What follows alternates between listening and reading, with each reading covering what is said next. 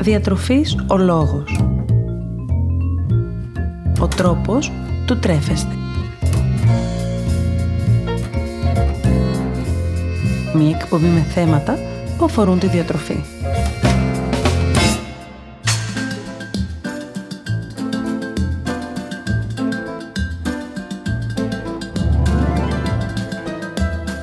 Καλησπέρα, καλησπέρα.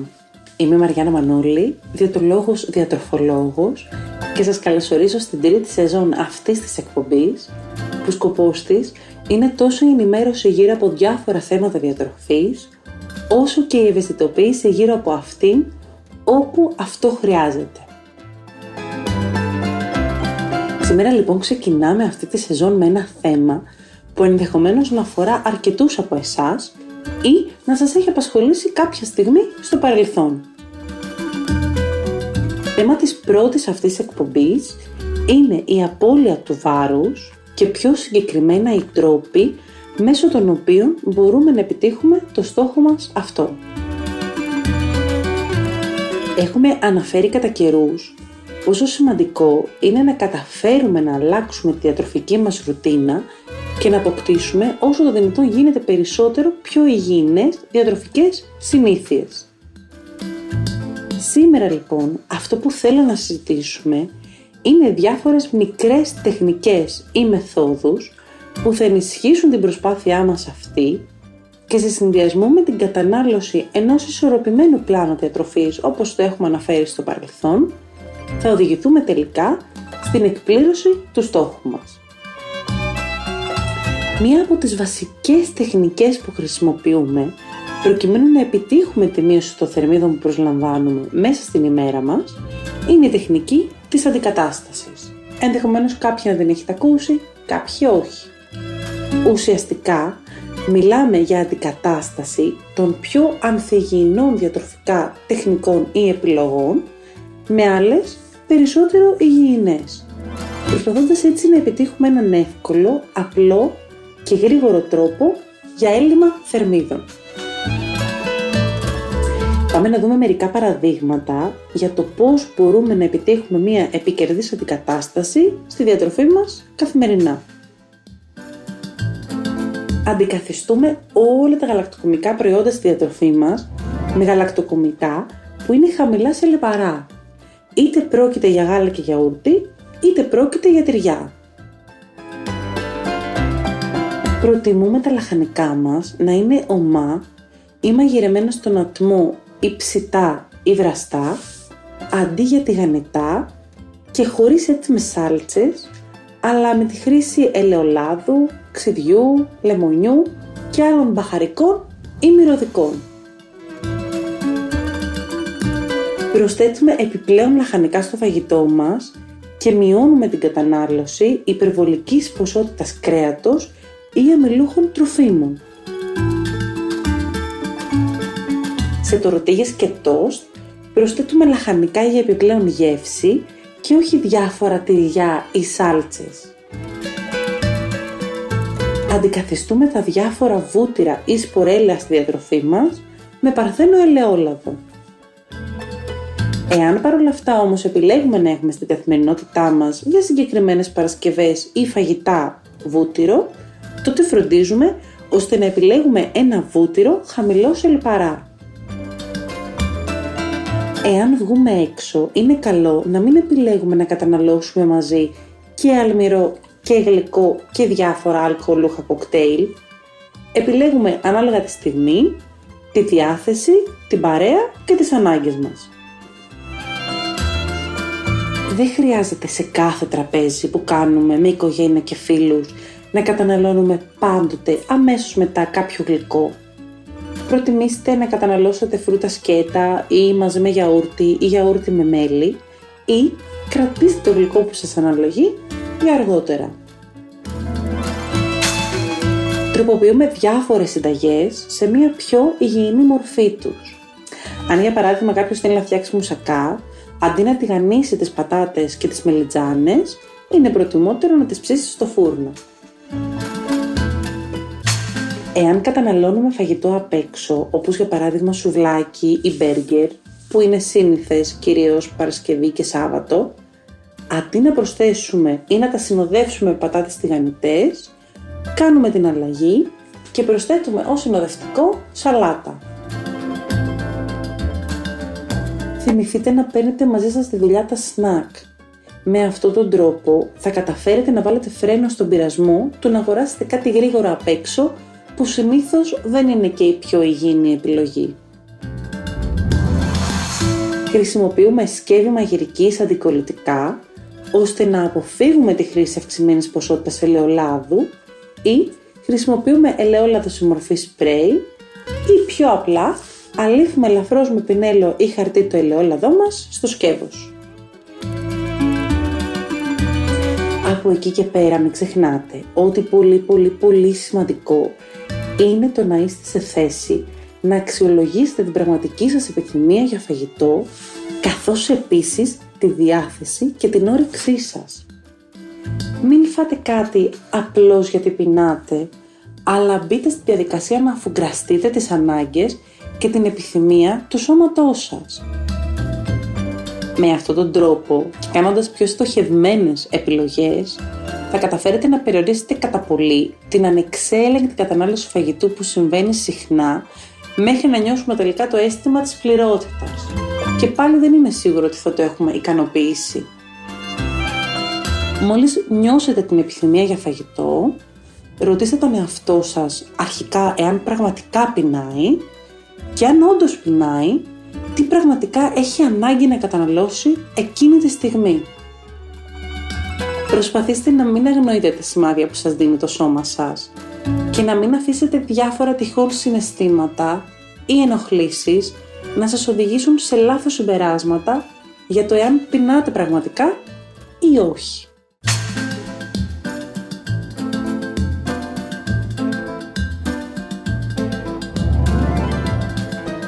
Πώς μπορούμε τώρα να ελέγξουμε τη μερίδα την οποία τελικά καταναλώνουμε ανάλογα και με την κατάσταση στην οποία βρισκόμαστε κάθε φορά.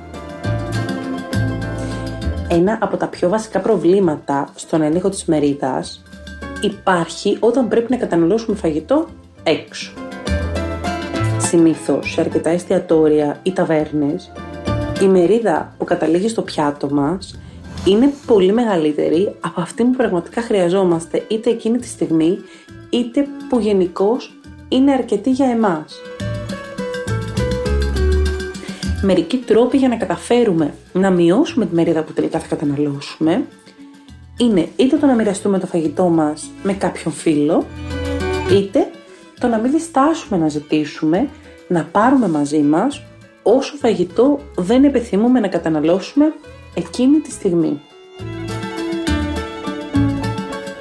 Εντός σπιτιού τώρα, όπου πολλές φορές ο έλεγχος παραμένει δύσκολος, μπορούμε να χρησιμοποιήσουμε μικρότερα πιάτα για το φαγητό μας, αυτό που λέμε να προσπαθήσουμε να κάνουμε το μάτι να χορτάσει, ή αντί να προσθέσουμε στο τραπέζι μας διάφορες πιατέλες με φαγητά, να βρίσκουμε τις πιατέλες στην άκρη και να γεμίσουμε μία φορά μονάχα το πιάτο μας. Έτσι θα μπορούμε να ελέγξουμε πολύ πιο εύκολα το τι αλλά και το πόσο καταναλώνουμε. Ακόμη μία δύσκολα διαχειρίσιμη στιγμή είναι η κατανάλωση φαγητού μπροστά στην τηλεόραση. Ο πιο εύκολος τρόπος για να περιορίσουμε την κατανάλωση των σνακ μπροστά στη τηλεόραση είναι απλώς να βγάλουμε το σνακ από της συσκευασία και να το τοποθετήσουμε μέσα σε ένα πιάτο ή σε ένα μπολ. Με αυτόν τον τρόπο βλέπουμε ακριβώς τι και πόσο καταναλώνουμε, ενώ μπορούμε πολύ πιο εύκολα και καλύτερα να ελέγξουμε ή και να μειώσουμε το συνεχές τσιμπολόγημα που γίνεται ασυναίσθητα σε κάθε περίπτωση το πιο δύσκολο γεύμα για να περιοριστεί είναι όλες εκείνες οι τεράστιες συσκευασίες που αγοράζουμε ενδεχομένως σε προσφορά και μας οδηγούν στην υπερκατανάλωση χωρίς να το καταλάβουμε καν γιατί απλώς υπάρχει στο ντουλάπ. Προσπαθήστε, αν για κάποιο λόγο αγοράζετε τέτοιες μεγάλες συσκευασίες, να μεριδοποιήσετε τις συσκευασίες αυτές ώστε να είναι ευκολότερο να συγκρατηθείτε ενώ φροντίζετε να επιλέγετε να έχετε πάντοτε στα ντουλάπια σας, το έχουμε πει και άλλες φορές, περισσότερες θρεπτικές επιλογές και λιγότερες επιλογές που είναι αυξημένες σε λιπαρά ή ζάχαρη. Υπάρχει τώρα τρόπος για να έχω διαρκώς τον έλεγχο του φαγητού που καταναλώνω; Υπάρχει θα σας πω εγώ. Και είναι ίσως ο πιο εύκολος τρόπος ώστε να κρατήσουμε όσο καλύτερα μπορούμε τον έλεγχο του τι καταναλώνουμε εντός ή και εκτός σπιτιού.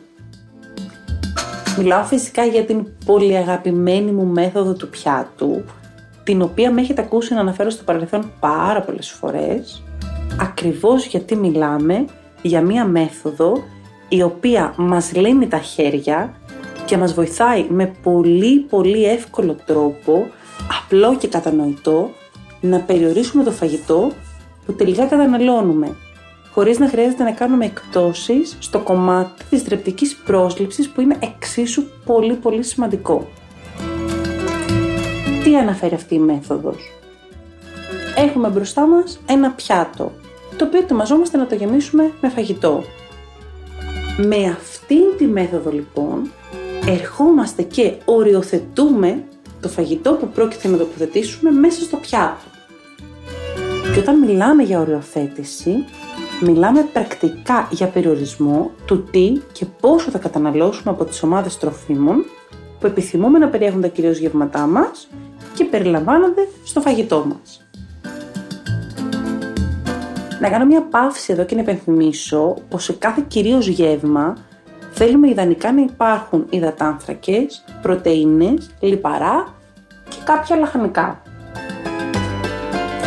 Έχουμε λοιπόν μπροστά μας το πιάτο μας και το χωρίζουμε νοητά στη μέση.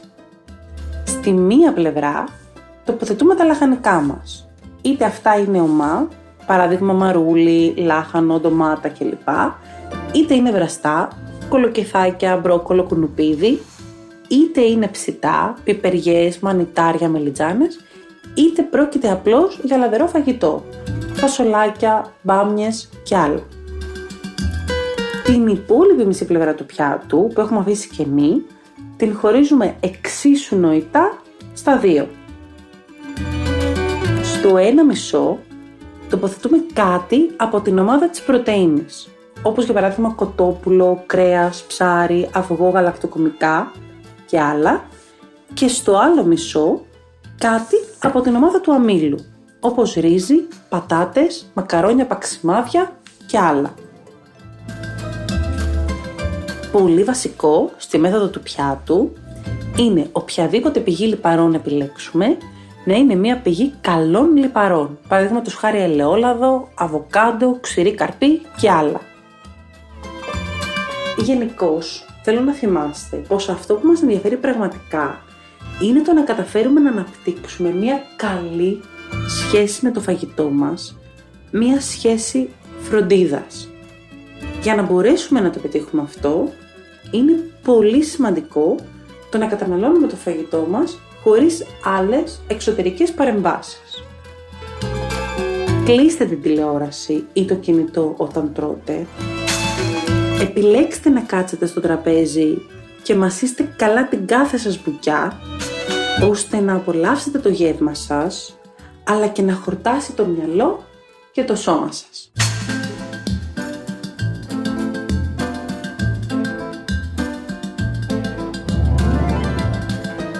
Η συμβουλή μου σήμερα για εσάς αφορά για ακόμη μία φορά το πώς θα πρέπει να αντιμετωπίζετε τελικά το σώμα σας. Είτε έχετε αυξημένο σωματικό βάρος, είτε όχι, είναι πάρα πολύ σημαντικό οτιδήποτε και αν προσπαθείτε να κάνετε, να το κάνετε πάντοτε με γνώμονα την υγεία, αλλά και την αγάπη για το σώμα σας και για τον ίδιο σας τον εαυτό. Πιο συγκεκριμένα, όταν μιλάμε για την απώλεια του βάρους, είναι μεγάλη σημασία στο να κατανοήσουμε ότι δεν πρόκειται για μια γρήγορη, εύκολη και απλή διαδικασία. Το βάρος, το οποίο προσπαθούμε να αποβάλουμε, δεν είναι ένα βάρος που αυξήθηκε μέσα σε λίγες ώρες ή σε μία εβδομάδα ή τέλος πάντων μέσα σε ένα πολύ μικρό χρονικό διάστημα εκτός φυσικά και αν αναφερόμαστε σε απώλεια βάρους της τάξης του 1 με 2 κιλά. Συνήθως λοιπόν είναι ένα βάρος το οποίο προσθέσαμε στο σώμα μας έπειτα από ένα μεγάλο διάστημα αυξημένης κατανάλωσης φαγητού ή έπειτα από μη έλεγχο της ποσότητας και της ποιότητας του φαγητού που καταναλώναμε για εξίσου μεγάλο χρονικό διάστημα. Επομένως, δεν μπορούμε να περιμένουμε μέσα σε λίγες ημέρες να καταφέρουμε να διεκδικήσουμε πίσω το σώμα που είχαμε και ούτε και είναι και αυτό υγιές. Είναι πάρα πολύ σημαντικό να μπούμε στη διαδικασία να ακούσουμε τις ανάγκες και τις επιθυμίες του ίδιου του σώματός μας. Και ό,τι επιλέξουμε τελικά να κάνουμε, να το κάνουμε κυρίως με σεβασμό προς τον ίδιο μας τον εαυτό, αλλά και προς το σώμα μας. Θα τονίσω για ακόμη μια φορά πόσο σπουδαίο είναι να αφαιθούμε μέσα σε αυτή τη διαδικασία και να προσπαθήσουμε μέσα από αυτήν να εκπαιδευτούμε με τέτοιο τρόπο ώστε να επιλέγουμε πάντοτε για εμάς το ωφέλιμο, το θρεπτικό και το υγιές.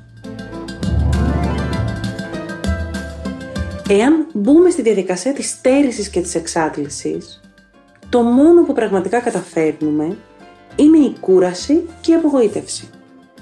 Γιατί ενώ προσπαθούμε σκληρά, η ζυγαριά τελικά πέφτει βασανιστικά. Και κάπου εκεί είναι που συνήθως ξεκινάει και ο φαύλος κύκλος του φαγητού. Απογοήτευση, κατανάλωση φαγητού, θυμός για την κατανάλωση του φαγητού που προηγήθηκε και αυτοτιμωρία. Η εξάντληση και η αυστηρότητα μπορούν μόνο να μας προκαλέσουν άσχημα συναισθήματα. Ισορροπία, θρέψη και συνειδητή επιλογή είναι το κλειδί για μια επιτυχημένη, ασφαλής και υγιής απώλεια βάρους. Θέλω να θυμάστε πάντοτε πως όλα όσα αναλύουμε και συζητάμε μαζί κάθε φορά είναι καθαρά ενημερωτικού χαρακτήρα και δεν αποτελούν σε καμία περίπτωση ιατρικές συμβουλές. Άλλωστε, όπως έχουμε πει πάρα πολλές φορές, ο κάθε άνθρωπος έχει τις δικές του ανάγκες, προτιμήσεις και επιλογές που θα πρέπει να λαμβάνονται υπόψη εξίσου πριν από οποιαδήποτε οδηγία. Για ακόμη μια φορά, μην ξεχνάτε πως εάν πάσχετε από κάποιο νόσημα, θα πρέπει πάντοτε να ακολουθείτε τις διατροφικές συστάσεις που αφορούν την πάθησή σας. Τέλος θυμηθείτε πως ό,τι και αν κάνετε, νοσείτε ή όχι, δεν πρέπει να ξεχνάτε να ζητάτε πάντοτε τη γνώμη ενός επιστήμονα υγείας που γνωρίζει το ιατρικό σας ιστορικό και μπορεί να σας κατευθύνει πάντοτε με γνώμονα τις δικές σας ανάγκες σε συνδυασμό με την ιατρική γνώση. Σας περιμένω λοιπόν στο Instagram καθώς και στο Facebook Διατροφής ο Λόγος όπου μοιραζόμαστε μαζί καθημερινά διάφορες ιδέες σχετικά με το φαγητό, συνταγές, έξυπνες συμβουλές, διατροφικά tips και γνώσεις. Ελάτε να συζητήσουμε για διατροφή και υγεία, αλλά και να λύσουμε τις δικές σας απορίες ή τις δικές σας ανησυχίες σχετικά με τη διατροφή. Περιμένω εκεί τις δικές σας προτάσεις και ιδέες για επόμενα θέματα που θα θέλατε να συζητήσουμε ή ενδεχομένως σας απασχολούν. Σας ευχαριστώ πάρα πολύ για την ώρα που μοιραστικά παρέα και ελπίζω να θυμάστε να απολαμβάνετε τις στιγμές σας και κυρίως να μην ξεχνάτε πως εμείς είμαστε αυτοί που ορίζουμε το φαγητό μας και όχι το φαγητό μας εμάς. Καλό σας απόγευμα και καλή σας συνέχεια.